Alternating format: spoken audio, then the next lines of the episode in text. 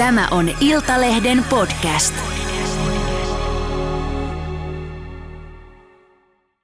Kuka sinä olit? Saanko, saanko teidän nimen? Järvinen Sauli Järvinen Sauli. keskusrikospoliisista. Halo? Et, et, et sinä ole semmoinen valepoliisi. Ei missään nimessä, että en, en ole, että mikä valepoliisi. Että täällä on nyt ihan oikea poliisi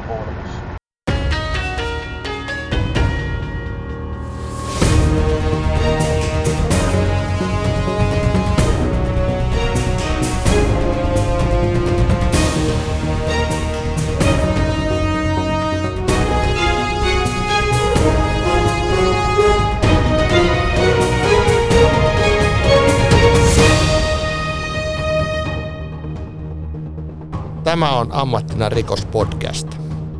Minä olen entinen rikosylikonstaapeli ja huumekyttä Kale Puonti. Minä olen rikos- ja oikeustoimittaja Risto Kunnas.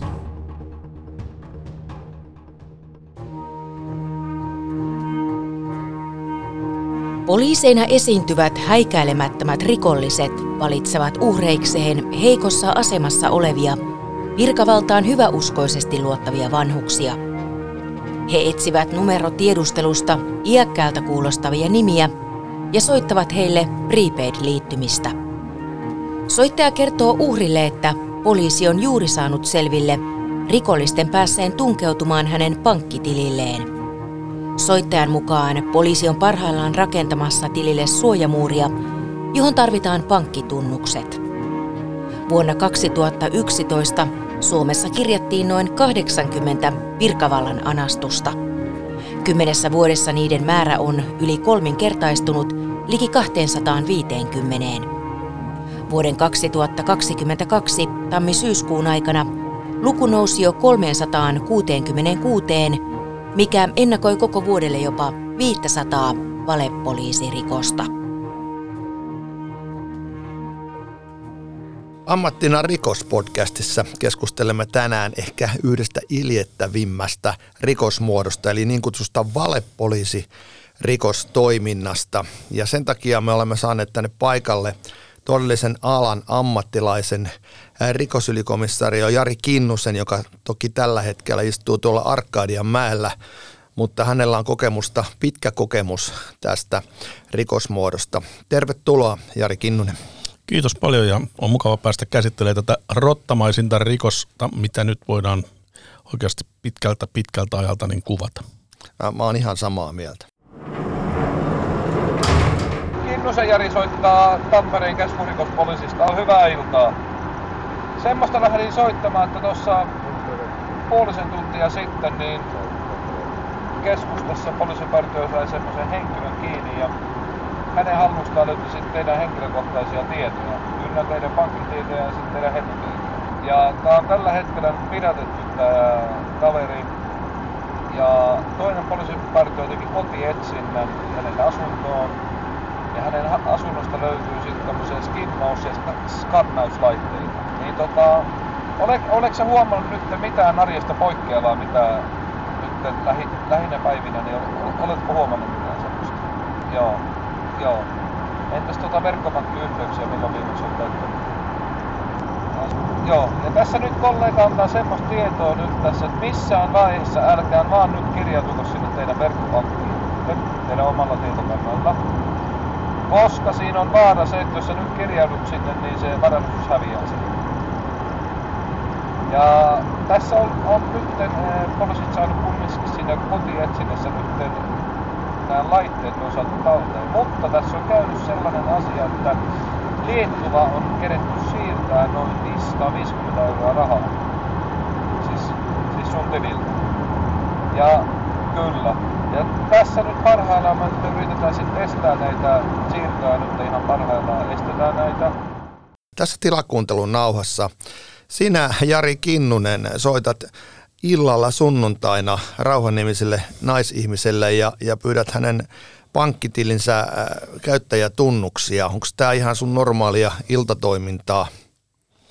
No joo, tämä rauha ja kaikki muutkin rauhat saavat olla ihan rauhassa, nimittäin mä olen ollut silloin varmasti ihan omassa koto, kotonani ja sitten vielä lisäksi täytyy todeta, että tämä Jari Kinnunen on aika tusina nimi, mutta kyllähän nämä pojat on vekkuleita, ne on ollut mun kanssa tekemisissä ja, ja tuota sitten onko ollut kosto vai mikä mentaliteetti on ollut, mutta nimi on valittu sitten sellaisen poliisin joukosta, jonka kanssa he ovat olleet tekemisissä ja ehkä, ehkä heidän mielestänsä ikävissä merkeissä. Ja tuo toimipaikkakin oli ihan oikein, että kerrottiin olevan KRPn komissaario Tampereelta. Paitsi, että siinä meni nyt pieleen se, että minä en ole KRPssä ollut koskaan töissä, että paikallispoliisissa. Aivan. Mutta siinä saatiin tupla vakuutus, että keskusrikospoliisi ja... Niin, no jos halutaan, että keskusrikospoliisi antaa tämmöistä vakuutusta, että Kinnusen nimi ei riitä. Mä kyllä olen sitä mieltä, että se Kinnusen nimi olisi riittänyt ihan sinänsä. Nämä uhrithan on valikoitunut sen, sen perusteella, että on katettu, katsottu Fonektasta tai muualta ikä, iäkkäitä kuulostavien ihmisten nimiä ja sitten soitettu heille prepaid-liittymistä autosta, joka on ollut liikkeellä eri puolilla Suomea, jotta ei tallentuisi yhden tolpan, tämmöisen linkkitolpan alueelle. Eikö tämä ole juuri näin, kun nämä on tapahtunut? Se on juuri, juuri näin, että yön aikana on saatettu ajaa satoja kilometriä, on, on saatettu soittaa kymmeniä satoja puheluita, jotka tuota, noin, on nimenomaan nimen perusteella valittu. Ja se on ilmeinen bisnes, joka on siirtynyt meille mun käsitykseni mukaan muualta, ettei sitä täällä ole keksitty, että käsittääkö tämä on ruotsalainen keksintö. Nostetaanko nyt kissa pöydälle ja, ja kerrotaan kuulijoille, että eikä se ole niin, että näitä tekee ainoastaan romaanihenkilöt Suomessa? No minun tietoni mukaan niin kaikki nämä ää, tässä, näissä organisaatioissa, joita, joita nytkin tälläkin hetkellä käsitellään käräjäoikeudessa, niiden ylämiehet on kaikki ollut romaneita. Ja sitten uhri, niin kuin uhrataan nämä sotilaat, jotka on meillä tämmöisiä reppanoita, bulvaaneja, alkoholisteja, ehkä huumeiden väärin addiktoituneita huumeiden käyttäjiä, joilta sitten saadaan pankkitili käyttöön ja he, he sitten, heidät uhrataan, kun heidän tiliensä kautta rahaa lukee. Nämä soittajat, niin onko jotenkin erityisiä supliikkimiehiä vai, vai tuota, mikä heitä yhdistää? Onko sulla siitä näkemystä? No mä voisin sanoa, että kaikki nämä romanit, joiden kanssa minä olen ollut tekemisessä, ne on kaikki hieman supliikkimiehiä ja osaavat kyllä käyttäytyä ja, ja niin kuin tuossa kuulee, kun he puhuu ihmisten kanssa, niin kyllä he osaavat olla vakuuttavia. Että se, kun on ammattina, niin sehän toimii kyllä sitten ihan hyvin. Mä, tota, mulla on tässä pöytäkirja, joka on yhden herra Henrin e-, epäilyn kuulustelu ja siinä kysytään, että onko hän soittanut näille asianomistajille. Ja tässä on tämmöinen torsti-henkilö, joka, jolta on saatu aika paljon rahaa, niin niin tämä vähän niin kuin ylpeänä tämä Henri sanoo, että joo, että voi olla mahdollista, soitimme erittäin monelle henkilölle ja minä en tosiasiallisesti muista, soitinko minä juuri Torstille. Minä olen taitava puhumaan, joten minä usein hoidan soittamisen. Että tässä on tehty niin kuin, Henri on vähän sitä mieltä, että hän on tässä niin kuin puhejudon ammattilainen. Onko sulle koskaan käynyt niin kuin ilmi se, että miksi tämä on niin romanien tekemää rikosta? No se on varmaan juurikin se, että he osaavat tämän puhumisen taidon ja osaavat vakuuttaa nämä ihmiset. Ja muistan aika monelle sanoin, kun olin, olin tota heitä sitten vanki, vankimaan viemässä tuonne käräjäoikeuteen, mä sanoin, että tuossa viereisessä talossa meillä on telemarkkinointiyritys. Teillä olisi tulevaisuus telemarkkinointiyrittäjinä tai työläisinä siellä, että miksi te että mene sinne ja tee sitä hommaa sen sijaan, että te huijaatte vanhuksia. Onko se törmännyt rasismikorttiin? Eli syytetäänkö siinä, onko se syytetty rasismista siinä, kun sä tutkit näitä? No minuuhan on syy, syyllistetty niin kuin sillä leimalla aika useinkin, mutta kyllä se tässä, tässäkin rikosmuodossa esille on tullut, koska ne pääepäilyt on ollut romane, romaneita, niin, niin eräs rouva sitten mulle sanoi, että Kinnunen, tehän olette rasisti. Ja mä sitten totesin hänelle, että kuinka monta romani vanhusta nämä teidän epäilyt on niin kuin huijanneet – jolloin vastaus oli, että e- ei varmaan yhtään. Ja minä sanoin sitten, että no tämä on siis etnisin perustein valikoitunutta tämä teidän uhrijoukko, niin eikö se ole rasismia? Jolloin meidän keskustelumme päättyi siihen.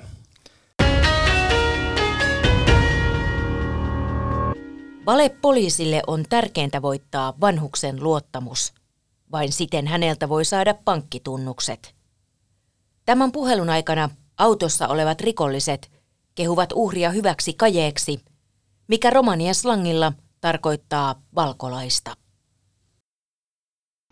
Mä en tiedä, mä olin niin hermostunutkin, että musta näytti, että siellä ei olisi ollut Joo. kyllä noin niin kauheasti jotain ja sitten oli ihan niin kuin ne ei olisi ollut tilillä muuta kuin 199 euroa. Joo.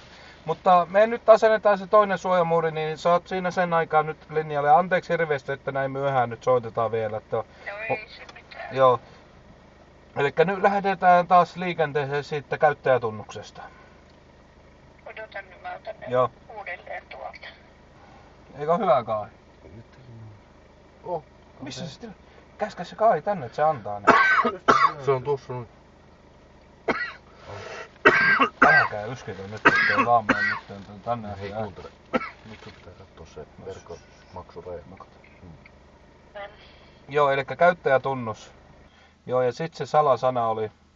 Ja sitten se avainluku listassa semmonen kuin 0156. Hetki pieni. No niin, nyt hetki, hetki pieni, että oo siinä linjalla vaan niin. Joo. Joo, tämä on kyllä niin kuin, äh, mä oon nyt seurannut ja kuulustellutkin joskus näitä uhreja muutaman kerran, niin, niin tämä on jollain tavalla, niin kuin mä en, en tiedä pitäisikö tässä ottaa niin kuin ranga, rangaistusasteikon yläpäästä nämä tuomiot, että tässähän näillä, näitä on useita törkeitä petoksia ja virkavala anastuksia ja semmoista neljän vuoden kakkua tulee päätekijöille. Pystyykö sä kertoa, että miten tällainen valepoliisi rikos, niin miten se käytännössä niin kuin tapahtuu?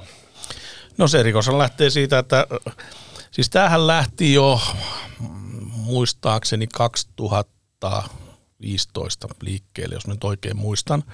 Ja se saatiin silloin niin kuin katkaistu aika hyvin. Ja tämä tuli silloin mun käsityksen mukaan Ruotsista meille. Ja nämä, se katkaistiin se ensimmäinen kierre, ja nämä herrat sai pikku tuomiot silloin, hyvin pienet tuomiot, ja sitten ne lähti tuonne korkeakouluun ja, ja kävivät siellä sitten istumassa, ja, ja siellä kehittivät tätä asiaa eteenpäin. Ja silloin tuli se buumi, että eri puolilla Suomea ruvettiin tekemään samanaikaisesti, joka oli aivan selkeä niin kuin suunnitelmallisuuden osoitus siitä, että ne tietää, minkälaiset resurssit poliisilla on, kuinka paljon tämmöinen yhden ää, ää, tota, porukan selvittäminen vie voimia – niin ne lähti sitä vyöryttämään eteenpäin ja ne, niillä oli ihan selkeä organisaatio. Siellä on johtomiehet, jotka hoitaa tuota, noin sen käskyttämisen. Siellä on sitten ne, jotka ajaa. Autossa on kolme ihmistä, jotka tekee hommia, ehkä neljäkin. Sitten siellä on ympäri maata rahannostajat, pulvaanien vahdit ja sitten siellä on vielä ne, jotka käyvät viemässä ne rahat sinne joko näille, jotka autossa on olleet, jos ne sattuu olemaan johtajia, tai sitten niille, jotka ovat siellä heitäkin ylempänä. Nimittäin en usko, että me ollaan saatu sitä ihan kärkeä kiinni. Niin tässä tilastokeskuksen tilastot kertoo mielenkiintoista. Vuonna 2006 ä, Suomessa kirjattiin 32 virkavallan anastusta. Tullaan vuoteen 2016, niitä oli jo 166. Vuonna 2021 niitä oli 246 ja tämän vuoden 2022 tammi-syyskuun tilastot kertoo lähes 400 ja se tämä ennakoi, että tänä vuonna noustaan noin 500 ainakin. Ja samaan aikaan selvitysprosentit on alentunut samassa Pitää suhteessa. No, se on kyllä tosi ikävä ilmiö, että, mutta kun mä tiedän kokemuksesta muutaman tämmöisen kiepin, kun on selvittänyt, niin, niin se, se aikamäärä, mikä siihen menee, se resurssien määrä, mikä siihen menee, niin se on aivan valtaisa.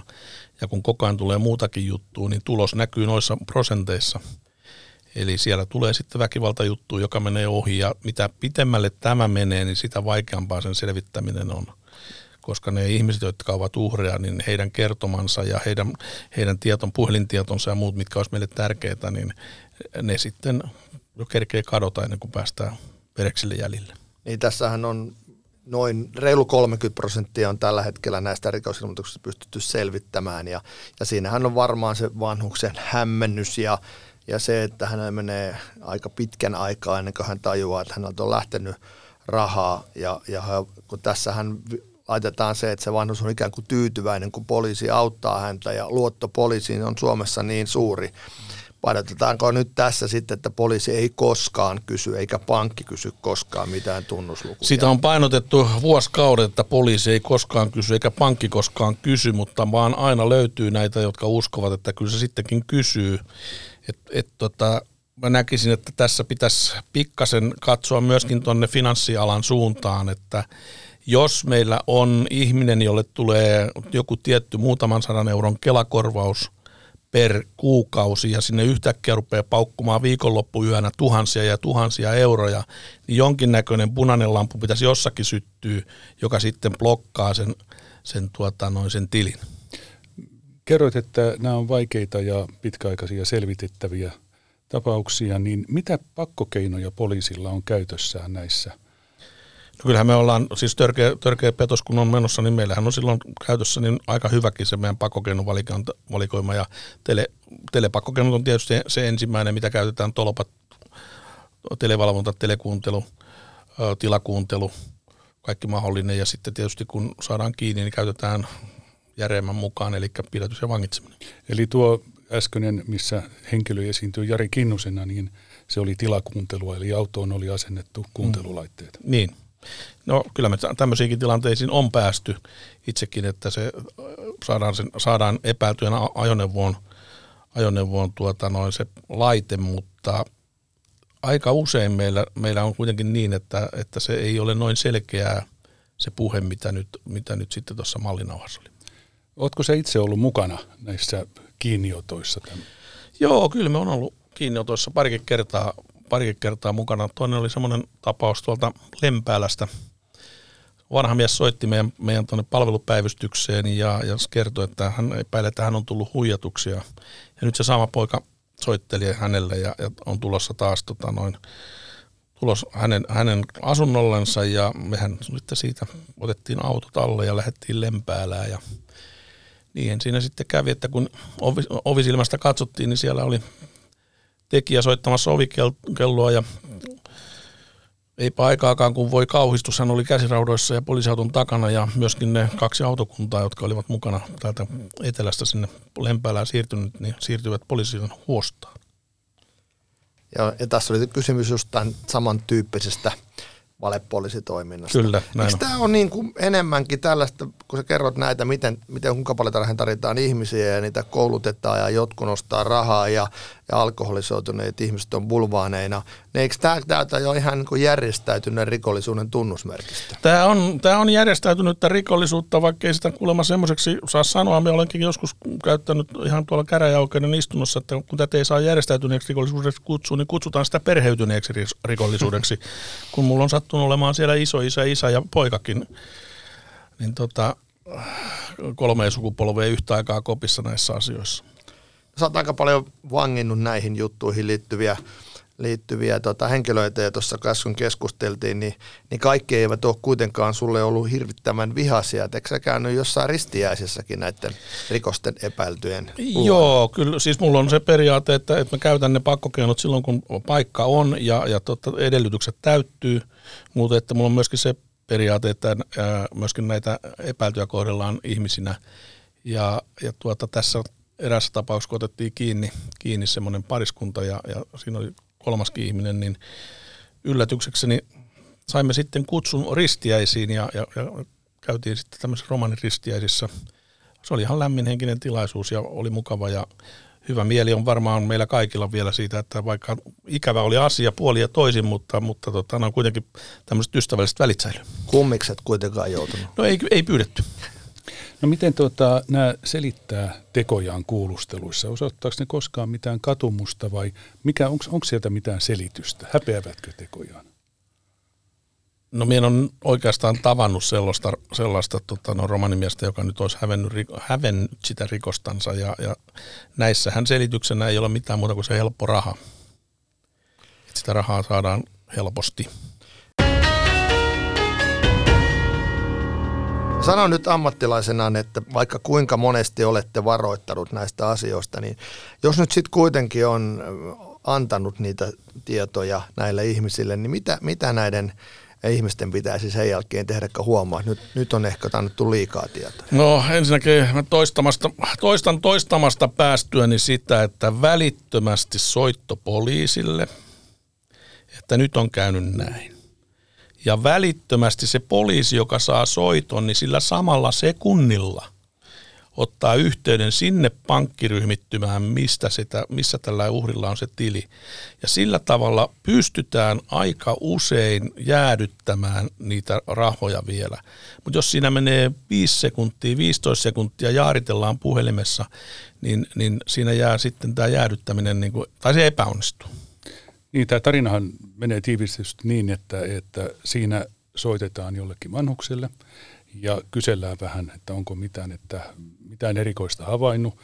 Ja kerrotaan, että nyt partio on juuri saanut kiinni tämmöisen porukan, jossa, jolta on löydetty teidän pankkitietojanne ja tunnuksianne. Ja nyt pitäisi kiireellä laittaa rakentaa tällainen suojamuuri tilille. Ja pitäkää luuri auki koko tämän puhelun ajan ja sitten ruvetaan utsimaan näitä, näitä tunnuslukuja ja kun uhri antaa, niin puhelua ei saa siis tänä aikana katkaista – ja uhri antaa sitä mukaan näitä tunnuslukuja, kun tämä valepoliisi pyytää, ja samaan aikaan siis tapahtuu tilisiirtoja, tiliä tyhjennetään ja otetaan jopa pikalainoja uhrin nimissä. Ja sitten ilmoitetaan, että hyvä, nyt tämä on suojattu ja odottakaa ihan rauhassa, älkää vielä koskeko tiliinne. Poliisista tulee joku käymään teidän luona huomenna tai seuraavana arkipäivänä. Joo, tämä on pirullinen ansa kyllä ja, ja sehän perustuu siihen, että – tämä ihminen asetetaan tämmöisen valintatilanteen eteen. Suomessa luotanko minä enemmän pankkijärjestelmään vai luotanko mä poliisiin? Ja mehän tiedetään, että poliisiin Suomessa luotetaan yli 9 prosenttisesti vissi edelleenkin. Ja silloin kun ihminen laitetaan tämmöiseen valintatilanteeseen, niin hän valitsee valitettavan usein sen poliisin, vaikka hän alitajunnassansa tietäisikin, että ei poliisis kysele koskaan näitä numeroita. Että tämä on, tämä on todella, todella niin kuin tämmöinen psykologinen valintatilanne, mihinkä nämä ihmiset joutuu. No siellähän moni vanhus on menettänyt vuosien säästönsä, siellä on dramaattisia kohtaloita. Oletko sä itse tavannut näitä uhreja? Kyllä mä oon tavannut uhreja ja, ja tuota, mä sanon, että jokainen kohtalo on, on surkea ja se on dramaattinen, koska se on ihan sama, jos se ihminen menettää vaikka 50 tonnia, jos, hän on, jos hänellä saattaa olla 100 tonnia sieltä tilille ja hän puolet siitä menettää. Mutta se on ihan sama kuin ihminen, jolla ei ole mitään muuta kuin se eläke, joka voi olla vaikka 1500 euroa. Ja hän menettää sen kaiken. Niin hän putoaa täysin tyhjän päälle ja, ja on, on aivan hädissänsä sitten, millä hän tulee toimeen seuraavaan eläkkeeseen saakka. Niin tämä varmaan aiheuttaa myös aika paljon tämmöisiä häpeän tunteita ja mielenterveysongelmia sitten ja, ja, ja varmaan se pelko, että ihminen voi ruveta pelkästään joka kerta kun puhelin soi, että kun hän on kerran joutunut, että kyllähän se tietenkin on niin, että tiukka väkivaltarikos menee tämmöiseen, e, niin kuin tämmöiseen tutkinnan eteen, mutta tota, kyllä se toivottavaa tietenkin olisi, että tämä selvittämisprosentti pysyisi yli 30 vähintään, koska kyllähän se näille ihmisille on niin iso asia.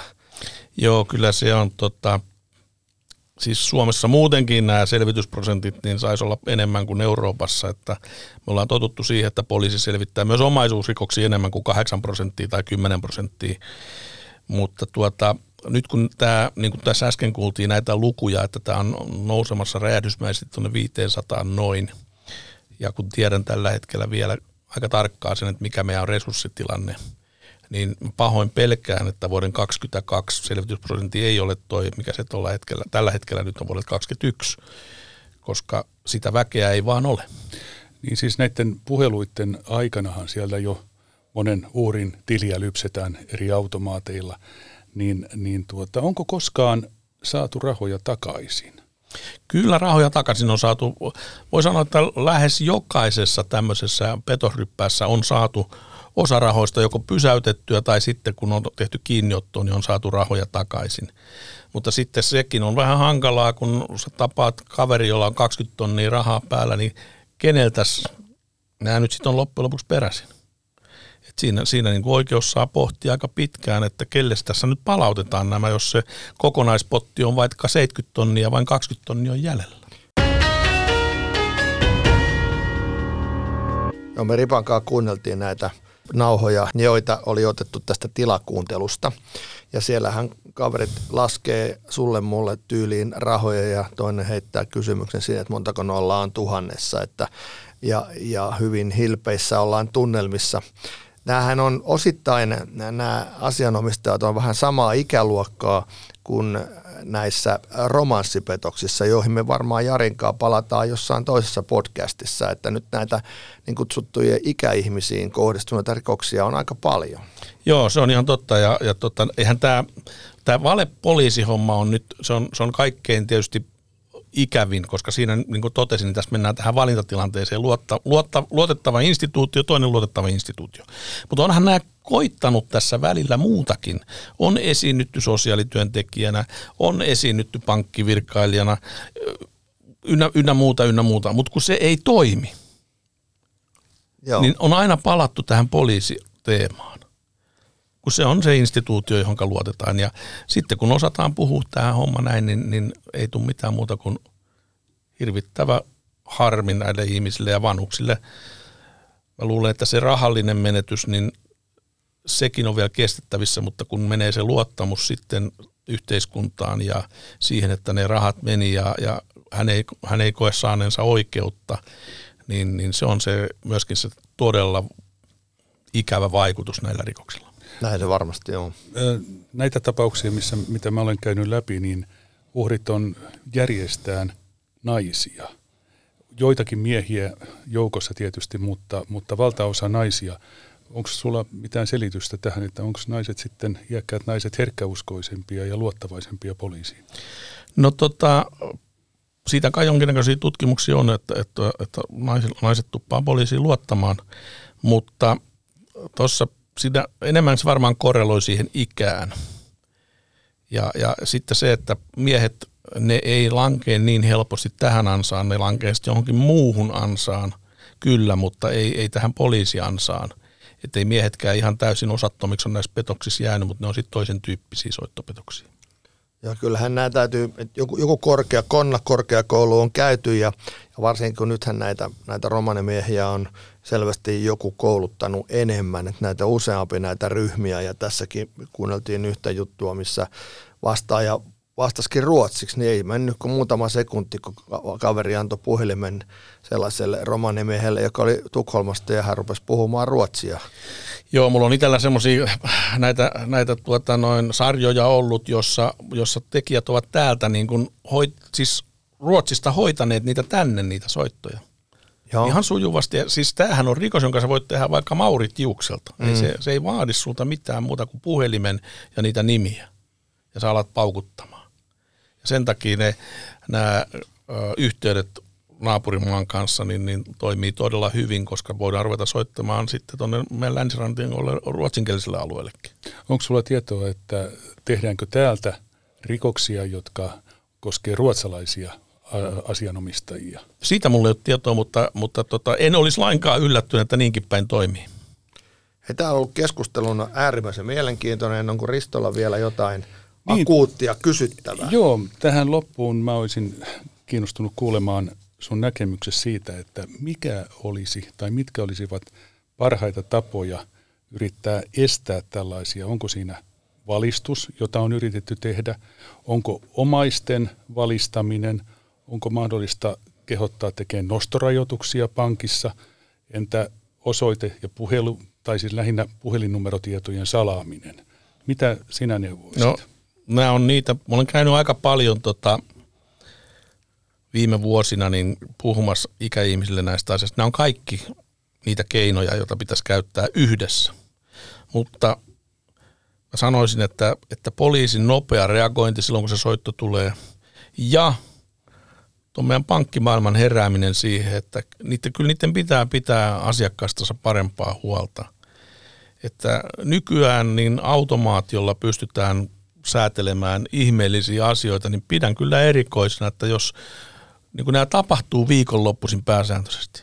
Että jos tämmöisiä epätavallisia rahansiirtoja rupeaa tapahtuu viikonloppuisin, niin niitä ei muka saataisiin niin kuin ajettua kiinni. En usko. Se on nyt vaan halusta kiinni ja mahdollisesti voittoprosentista. Tässä pientä piikkiä sinne rahalaitosten puolelle. Hei, kiitoksia kovasti erittäin mielenkiintoista keskustelusta. Me uskon, että me palataan vielä asiaan jonkun muun rikosryppään tiimoilta. Kiitos minunkin puolesta. Kiitos vaan, ihan mukava jutella.